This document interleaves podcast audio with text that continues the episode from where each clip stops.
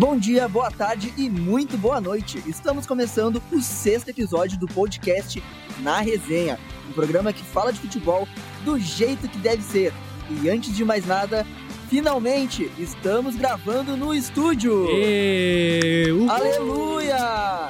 Então vamos se apresentar. Eu sou o Andrei Severo e quem tá comigo hoje aqui é Natan Nunes, e somente eu porque os meninos nos deram, nos deixaram na mão hoje, né? Ah, calote, né? Deixaram na mão, mas a qualidade das análises, dos comentários se mantém com a gente, né? A gente vai tentar aqui, claro, não com a mesma maestria, talvez que o Henrique e o Nicolas, mas a gente vai é, vamos falar aqui sobre futebol. E é claro, como o Andrei falou, é uma alegria muito grande poder estar gravando no estúdio, a qualidade. Que coisa maravilhosa, olha esse som. A qualidade de áudio muito maior, eu não aguentava jamais gravar pelo Angel, por mais que ele tenha nos ajudado bastante tempo. É outra coisa tu gravar num estúdio de, de rádio e também poder falar com os teus colegas frente a frente. Né? É, a gente tá se adequando agora aos horários, vamos tentar se acostumar e o mais breve possível estaremos todos juntos reunidos novamente para gravar o podcast completinho. Bom, vamos para os assuntos de hoje. No primeiro bloco, vamos projetar a estreia do Inter diante da Universidade Católica, às 19h15, terça, 3 de março, no Beira Rio. Já no segundo bloco, vamos projetar o lado gremista. O Grêmio estreia longe de casa contra o América de Cali na Colômbia, às 21h30. E por último, não menos importante, vamos falar sobre a guerra civil. Ih, rapaz. Puta que pariu. Que se aproxima de Porto Alegre. Desculpa, desculpa, ouvinte. Teremos Grenal na Libertadores. Meu Deus do céu. Acabar com Porto Alegre. E aí, colocou o fone de ouvido? Então bora, que tá começando na resenha.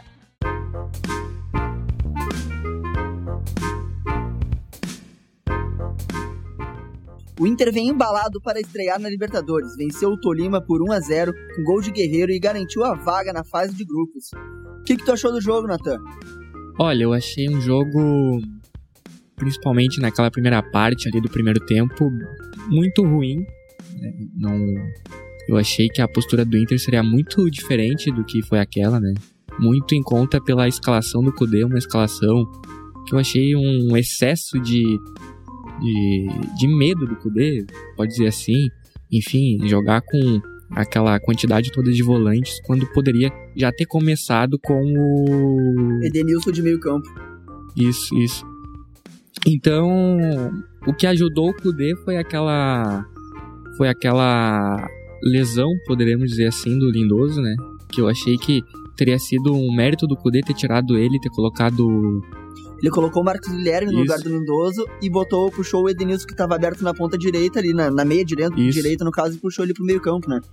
Parecia ser um, um nó tático do Kudê, que fez o Inter ir pra cima, mas depois a gente viu na coletiva que foi só uma lesão e que dele ele trocou. Então, a partir dali, o Inter mudou, sabe?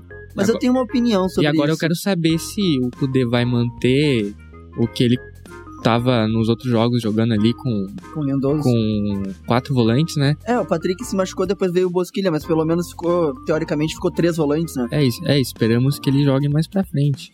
É, eu acho que esse, esse argumento do Kudê usado na entrevista dizendo que o Lindoso saiu por lesão, eu acho que foi mais para preservar o Lindoso do que qualquer outra coisa. Será porque... que ele é mentir na coletiva? Não digo mentir, mas é, é aquilo de preservar um pouco mais o jogador e em questão assim, ó, o Inter agora tá começando, ele não podia arriscar muito, porque o Inter caísse da, da, da fase de pré-Libertadores acabava o ano praticamente.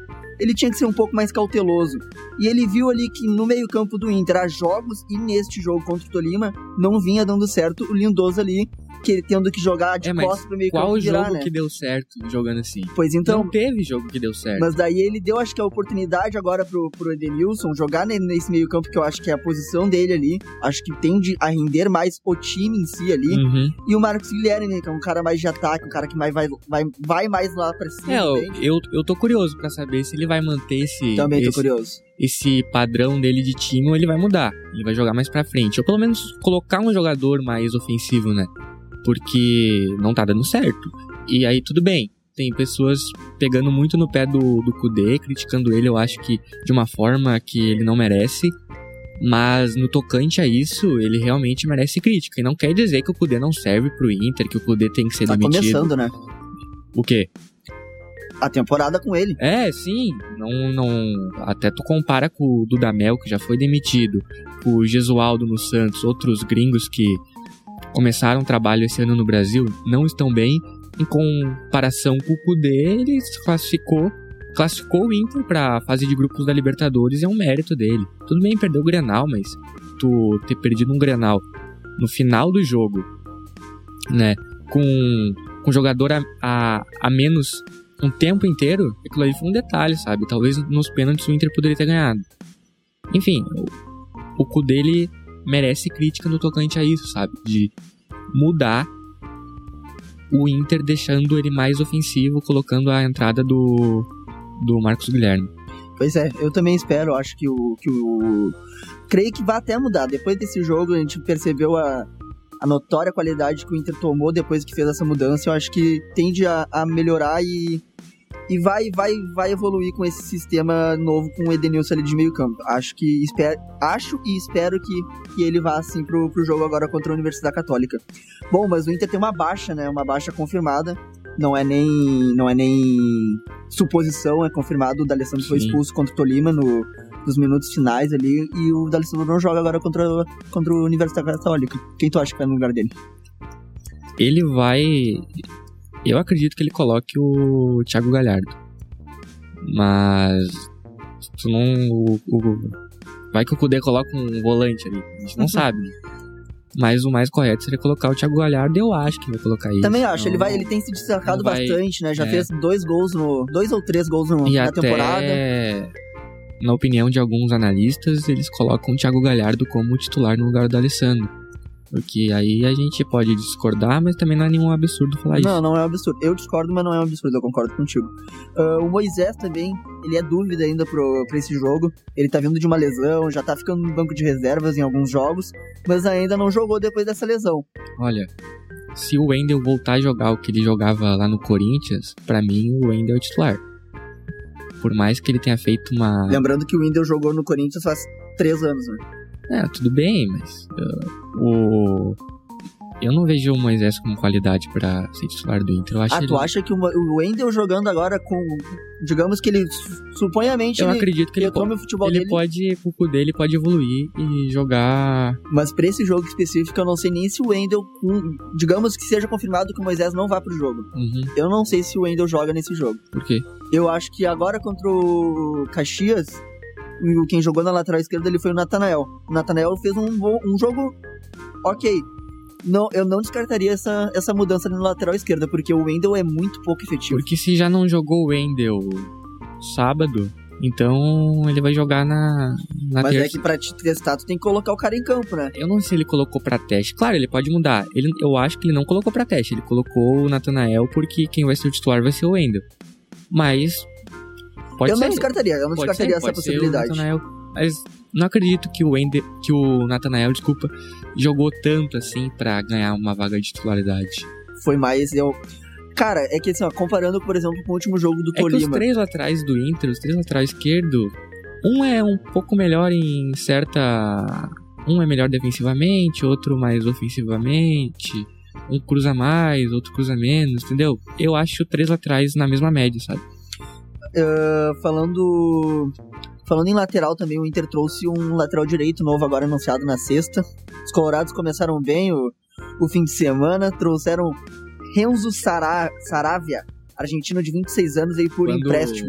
Quando o Twitter do Inter colocou a bandeira da Argentina ali, eu pensei que estavam contratando o Messi.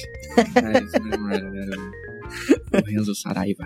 Saravia, Saravia? Saravia, veio por empréstimo, ele tava no Porto e ele veio por empréstimo com passe fixado de, se eu não me engano, 6 milhões de euros. É um preço bastante alto que provavelmente Que o Inter não vai pagar. O Inter não vai pagar, mas é um lateral que se destacou com o Kudê no Racing. Ele foi jogador do Kudê Se no ele Racing. der 30 assistências, o Inter não vai pagar. O Inter vai fazer algum. Pode É contratar por 3 milhões de euros. Que é bastante pra um lateral. Mas não sei se paga. É, ele se destacou com, com o Kudê no Racing em 2018 barra 2019 ali com, com o time que foi campeão da Superliga Argentina. Uhum. Eu acho que sendo um cara conhecido do Kudê tem que já bastante ali evoluir. É uma boa contratação. É, um jogador com passagens pela seleção argentina, né? Jogou, pelo menos esteve no elenco da da Copa América, pode, pode ser uma boa. Até porque eu não eu não confio no, Rodinei como titular do Inter na temporada. Eu até acredito que acreditava, né, agora com essa contratação nem tanto que o Heitor poderia uh, conforme o tempo assumir a titularidade do Inter na lateral direita, com uma evolução com o Kudê, até porque ele é um lateral jovem, mas o, o, com a contratação do Renzo capaz de ser o titular do Inter. É, já que ele já jogou com o Kudê, o Kudê conhece ele, né? Pode ser, pode ser uma boa. Acredito que deve ser, vem para ser titular, mesmo que seja um jogador por empréstimo. Bom, uma curiosidade que a gente pode levar aqui pro ouvinte: o Inter não tomou nenhum gol nessas quatro partidas de pré-Libertadores e também todos os gols que o Inter tomou na temporada foi de bola aérea. O que tu tem a dizer sobre isso? Um caso curioso, né? Porque. A zaga do Inter era mais compact, compact, é. compacta, né? No, é. no, ano passado, né? Duas coisas. Porque os, os times do Kudê normalmente tomam bastante gol e o do Inter não vem tomando tanto gol. Sim, são. E o Inter ano passado não tomava tanto gol de bola aérea e esse ano tá tomando alguns golzinhos de bola aérea. Pois então, tu falou agora que o Inter não tomou tantos gols esse ano, e realmente é verdade. O Inter nesse ano ele tem 12 partidas na temporada, são 7 vitórias, 4 empates e uma derrota. São 14 gols pró do Inter e 5 gols sofridos. Ou seja, menos, e menos gols tem, de partidas. Né? Tem times, time, jogos com time alternativo, né? Sim. Então, talvez o Kudê ele tenha mudado o pensamento dele. Primeiro ele quer fazer um time bem defensivamente e depois partir para para ser um time que crie mais, que jogue, enfim. É um trabalho, né, cara, que precisa de tempo. As coisas não acontecem assim de uma hora para outra. O Flamengo do Jorge Jesus é um caso à parte, sabe? A gente não pode pegar como padrão. Deu liga. Uh, o Flamengo também já tinha grandes peças no elenco. O Jorge Jesus chegou lá pedindo uma, duas, três peças ali. Foi logo atendido, foi a peça que ele queria, entendeu? Por isso foi tão rápido, sabe? Então. O Flamengo vai no supermercado e compra qualquer é, marca, não importa o preço. Então tu não pode cobrar do Kudê. Até mesmo do, do Gesualdo, sabe? Do, do Damel, que já foi demitido. A mesma coisa que é Flamengo, sabe? Sim, a régua é muito alta para comparar é. com os times brasileiros, eu concordo contigo. Por mais que o Flamengo seja o time a ser batido, eu acredito que em alguma das, do, das coisas tem que colocar o Flamengo como comparação, mas em tempo de trabalho, de desenvolvimento de trabalho do técnico, não, não tem que comparar, entendeu? Até porque tu demite, digamos, o Kudê, tu vai contratar outro, vai ficar a mesma coisa e nada, nenhum trabalho vai melhorar, sabe? Não vai ter a evolução que teria com o Kudê, por exemplo, que acredito que vai ter daqui um ano, dois anos dele no Internacional. Vamos de Grêmio agora? Vamos de Grêmio, do tricolor. Bom, o Grêmio ele vem de uma vitória tranquila em cima do Juventude por 3 a 0 ganhou em Porto Alegre na Arena, e o Renato tem bons problemas, digamos, para decidir a escalação inicial tem bons, bons nomes ali, é. que pode ser uma boa dor de cabeça pro técnico. O que, que, que, que tu acha? O que, que tu viu do jogo? O que, que tu achou Antes da partida? Antes de falar isso, eu queria prestar uma homenagem ao Valdir Espinosa, né? Que é um ídolo gremista do Botafogo, um ícone do futebol que... Treinou o Inter ou jogou é, no Inter, treinou né? no Internacional, treinou o Internacional também, que acabou falecendo. O meus pêsames aí. Tava trabalhando ativamente no Botafogo, é, né? Foi do meus nada. Meus pêsames aí a, aos familiares. O Renato até até prestou homenagem ao Grêmio. Tava com uma camiseta do Espinosa no, no, jogo agora contra o Mas Juventude, sobre né? o jogo, o Grêmio. Eu digamos que o Juventude não deu nenhum trabalho pro Grêmio, então o Grêmio jogou ao natural, como o Grêmio sempre joga ao natural, sem. O Grêmio não é um time que joga com foco muito alto, sabe? O Grêmio joga ao natural como se fosse ganhar ao natural. Daí pode perder ao natural e ganhar ao natural, se o time adversário não não der maiores problemas, entendeu? O pênalti lá do Daronco, eu vou dar uma opinião polêmica. Eu acho que dá para tu marcar aquele pênalti. O do Caio Henrique? Do Caio Henrique, porque teve uma mão. Só que os outros, em outros jogos, ou até nos mesmos lances da partida. Aquele pênalti não é marcado. Ele não vai marcar, entendeu? Tu sabe que aquele pênalti ele marcou só porque o Grêmio fez aquela nota patética no Twitter, choradeira por ter perdido, perdido pro Caxias, entendeu? Porque o Grêmio é, virou um time chorão. Porque o Renato perde, ele sim, tem sempre aquela desculpinha pronta dele, sabe? E, e agora com. É que o Grêmio ele ganha empata ou é roubado, né? É, ou tem uma conspiração, ou um dia, um dia que é noite, como é que o Renato diz, né? Então o Grêmio, o Grêmio não, não nem jogou assim para iludir o torcedor, não jogou. O Grêmio jogou como vinha jogando, fez o, achou os gols ali, né? Dois de pênalti. E errou um ainda, né? E, e conseguiu errar um. Até eu não entendi o porquê que o Alisson foi bater o pênalti se o Diego Souza tinha acertado. Isso não tá bem definido, E- né? Enterrou, enterrou a titularidade. O, não a titularidade, porque o Renato pode manter ele, né?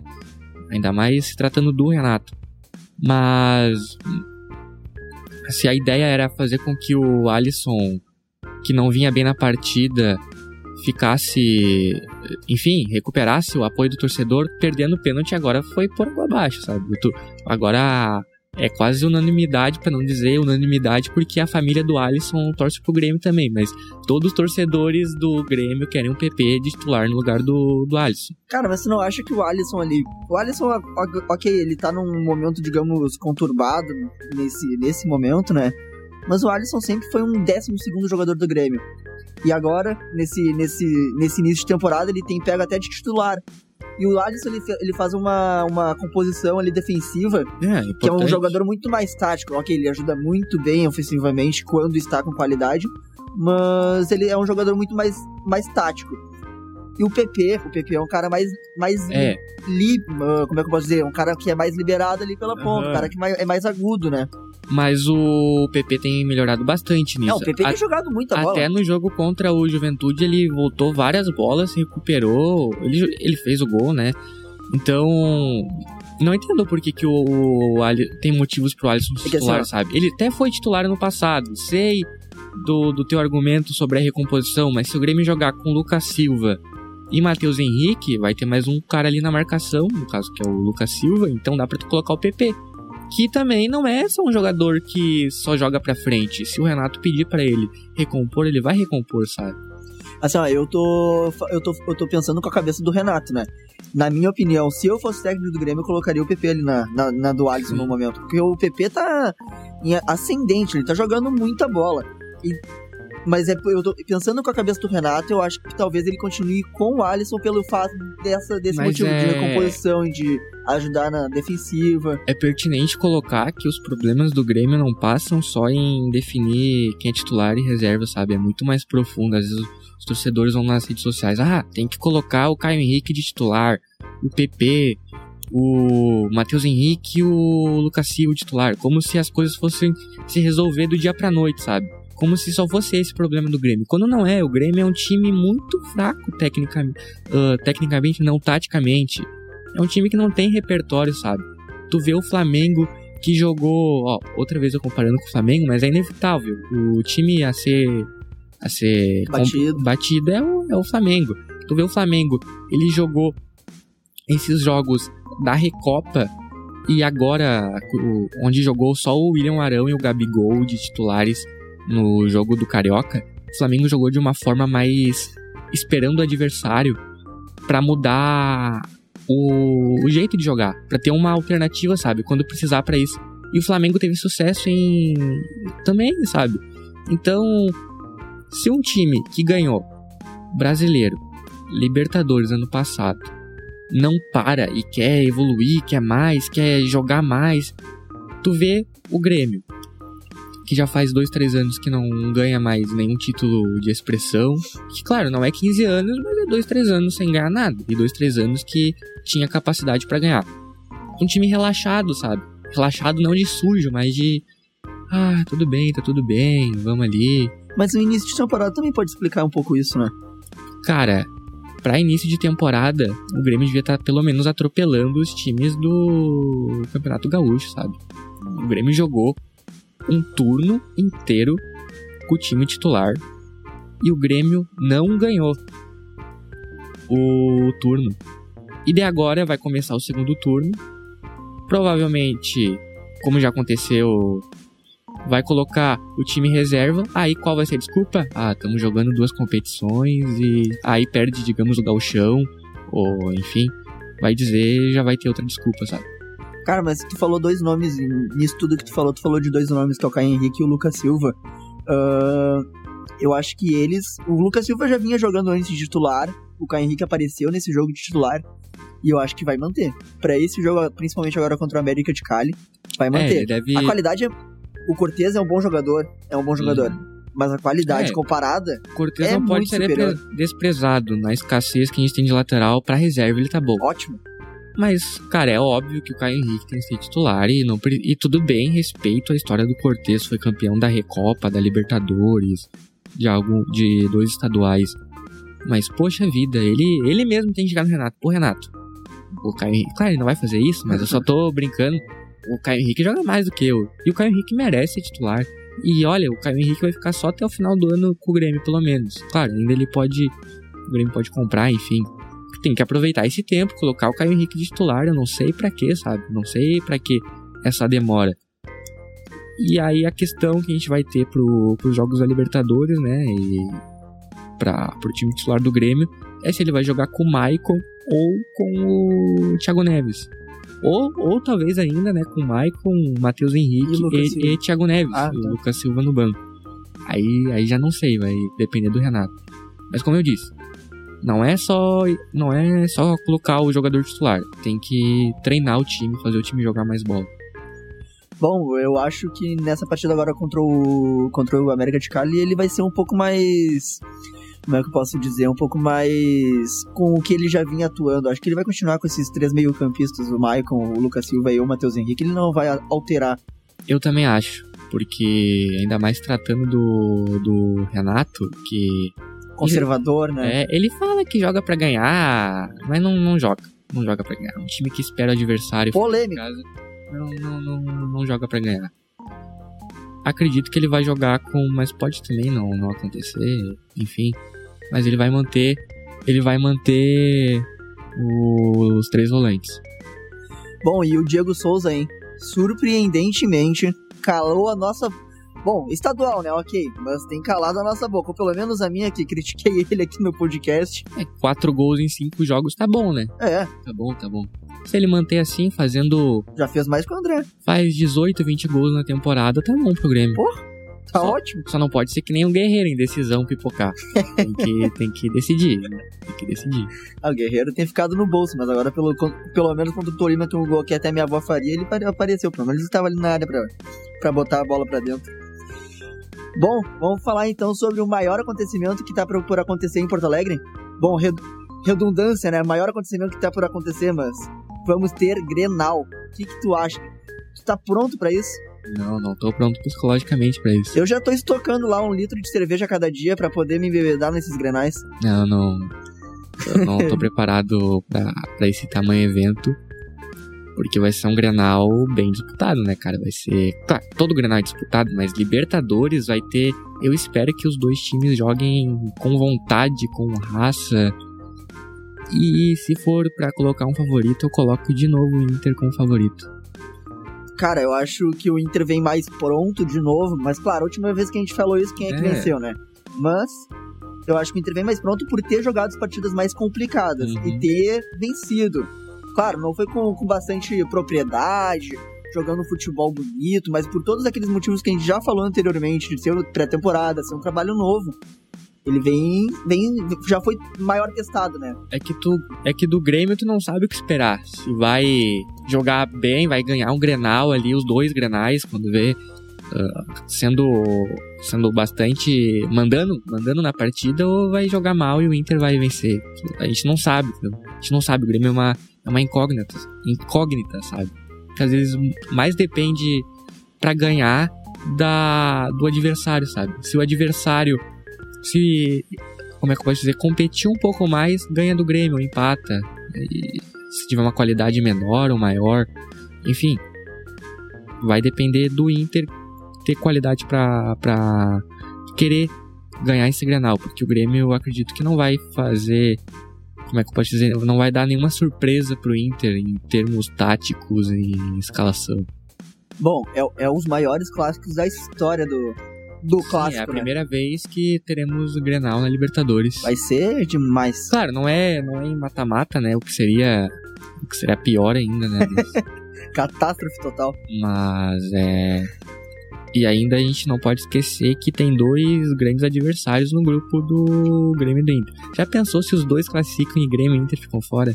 Acabou a Libertadores do Gaúcho. Ah, ia acabar a, a imprensa de Porto Alegre ficar de luto. Três dias, no mínimo. Bom, mas o primeiro Ah, mas jogo. Pode acontecer, cara. Ah, pode acontecer, claro. Tem quatro pessoas, duas vagas. Não. Ah, claro que pode acontecer, mas o primeiro Grenal Olha, vai eu- ser na Arena, dia 12 de março. Uhum. E o segundo vai ser. Transmissão do Facebook. E somente É. do Facebook. Se você não tiver internet boa aí, ó, se ferrou. E no dia 8 vai ser no. No Beira Rio, né? O jogo da volta. Aí sim com transmissão da TV para todo o estado. Bom, o Inter, como repetindo, vamos, vamos passar esses dados de novo. O Inter tem 12 partidas na temporada, tem 7 vitórias, 4 empates e uma derrota. 14 gols pró e 5 gols contra. O Grêmio tem 8 partidas, 5 vitórias e 3 derrotas. São 13 gols pró e 5 gols contra. O número de gols e o número de gols tomados são bem parecidos Inter e Grêmio, né? Mas as partidas. É. O Inter jogou bem mais partidas esse ano já, né? Mas o Grêmio tem, tem duas derrotas a mais que o Inter, né? É. Isso é bastante preocupante. Se bem que a derrota que o Inter tem é pro Grêmio. Mas a gente tem que entender o contexto da partida, que foi o Inter com, com um a menos, conseguir ter perdido apenas nos acréscimos ali, no apagar das luzes, se bem que o jogo foi De dia. quatro e meia da tarde. um sol desgraçado. Mas o Grêmio não perde. Olha, olha que fato curioso. Vai ser. O Inter vai jogar. Eu acho que o Inter vai com tudo nesse jogo da Arena aí. O Grêmio não, o Grêmio não perde pro Inter na Arena desde 2014. É um baita de um tabu, né? É um baita de um tabu. Parece que arena da OAS, que os colorados falam, não conseguem ganhar lá, né? Parece que quem manda lá mesmo é o Grêmio. O Inter venceu apenas uma vez como visitante lá e foi aquele jogo. Dois gols do He-Man. O Inter teve que depender do Rafael Moura pra ganhar um Grenal na Arena, por incrível que pareça. Pois é, né? Talvez o He-Man tá sendo melhor em grenais do que o Guerreiro. Bah, a estatística comprova, né? Mas. É, não. Não é informação, não brigue com a notícia. Bom, Mas um dado também interessante que o Inter de 2016 pra cá não vem tendo bom retrospecto em grenais em casa também. São três derrotas, dois empates e duas vitórias. Ele perdeu em 2016 de 1 a 0 gol do Douglas. Aí perdeu em 2018, em 2017 não, não, não teve Grenal no Beira-Rio, teve só um na Arena. Em 2018 ganhou, em 2018 ganhou dois, na verdade, em 2019 houve dois empates e agora em 2020 perdeu com o gol do Diego Souza. Então, o Inter não somente, claro, tá tendo um melhor em comparação com a Arena, tá tendo um melhor desempenho em casa, mas também não tá tendo um bom desempenho em casa. O Inter precisa melhorar em grenais. bom, mas falando também, ó, ab- E tem a abrangendo. oportunidade agora, né? Dois grenais na Libertadores. Ganhando, imagina. Motivação tem suficiente. Imagina, né? ganhando esses dois grenais, eu conheço esses restos de números, sabe? Ganhou dois grenais na Libertadores, então se tiver que ganhar um grenal, tem que ser esses dois agora. Pois é, o Grêmio nunca ganhou em competições que não fosse mata-mata da de gauchão. Uhum, nunca verdade. ganhou, né, do, do Inter, né? Se bem que não vai ser mata-mata Libertadores, então não. É, mas jogos de competições internacionais o Grêmio nunca venceu Perdeu o na Inter. Sul-Americana em 2000. 2008, se não me engano. Abrangendo um pouco mais esses quatro times que estão no grupo, Inter, Grêmio, Universidade Católica e América de Cali, acho que é o, gru- o grupo mais difícil, né, do, da Libertadores, É, um pelo dos- menos dessa Um Libertadores. dos mais difíceis. O do São Paulo também é bastante difícil. Tem a LDU, River Plate. Claro, um adversário mais, mais fraco, que é o Binacional. Mas é bem difícil o grupo do Grêmio e do Inter. Não sei se. Eu acho os que dois- nesse, time, nesse grupo do, do, do, do Inter e do Grêmio, Não sinceramente, a América de Cali não vai competir. Não sei. É um Pode- time, pode é um time de pode tirar tradição, pontos. cara. Mas pode tirar pontos, pode tirar pontos. Mas não é um time que vai dar muito trabalho. Eu não Só sei vai dar se- trabalho se o Grêmio e o Inter quiser. Eu não sei se passa os dois times, entendeu? Eles vão ter que ralar, não vai ser um grupo fácil. Não dá Claro. pra tu levar o natural a, a primeira fase e deixar pra jogar Libertadores só a partir das oitavas. Não, com certeza não. Até porque são três times, né? Eu tô falando de três times pra duas vagas. O, Universidade Católica não dá pra brincar. Sim. Um dado aqui que o Universidade Católica tá a oito jogos sem perder. São seis vitórias e dois empates e ele é o líder isolado do chileno. É. E já o retrospecto da América de Cali não é, não é lá grandes coisas. São cinco jogos, duas vitórias, um empate, duas derrotas e ele é só o sétimo colocado do colombiano. Ali a gente já pode ter uma base de quem é que vai disputar pra ser realmente classificado, né? É, mas aí daí tu pega eles vendo os dados do Grêmio e do Inter. São dois times que perderam o estadual pra um time de terceira divisão. Não quer dizer muita coisa às vezes. É verdade, mas a gente pode dizer que a superioridade técnica dos dois times gaúchos é bem maior, né? sim, sim. Tanto é sim. até do Universidade Católica, Mas que é não um bom vão time. passar por causa disso. Entendeu? Não vão passar de fase porque são superior técnicos. Vão passar se jogarem bem, entendeu? Ó, claro, ninguém passa com sorte. Futebol não é sorte, Pois né? é. Mas parece que algumas pessoas têm que entender. Né, Renato Gaúcho? Cara, eu tô ansioso demais já por esses jogos. Quero que logo comece a Libertadores. Quero cachorro, Eu não. cachorro ca, ca- cor caramelo entrando no gramado. Tô Quero. ansioso pra ver o Cruzeiro na Série B. Tá até de azul hoje. Cruzeirão cabuloso, Marcelo Moreno, ó, chegou agora pra ser artilheiro. Da... Que coisa ridícula foi aquela apresentação.